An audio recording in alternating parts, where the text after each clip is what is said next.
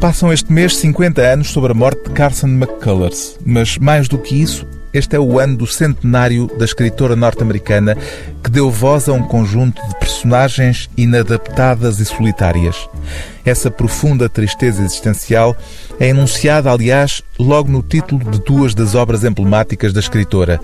O Coração é um solitário caçador e Balada do Café Triste, dois dos livros com que a editora Relógio d'Água está a repor nas livrarias a obra de Carson McCullers, celebrando as efemérides que se cumprem este ano.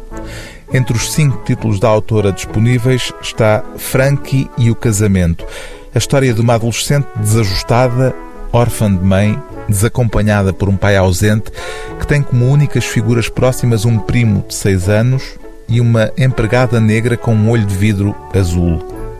Frankie quer fugir da pequena cidade do sul dos Estados Unidos, onde se sente sozinha e pensa para si própria: quem me dera ser outra pessoa qualquer que não eu.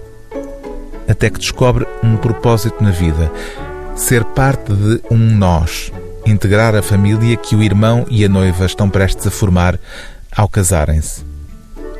Eram quatro horas da tarde e a cozinha estava quadrada, cinzenta e sossegada. Sentada à mesa com os olhos meio fechados, Frankie pensava num casamento. Via uma igreja silenciosa, uma neve estranha caindo enviesada contra os vitrais. O noivo deste casamento era o seu irmão e no lugar onde devia estar a cara dele havia apenas um clarão.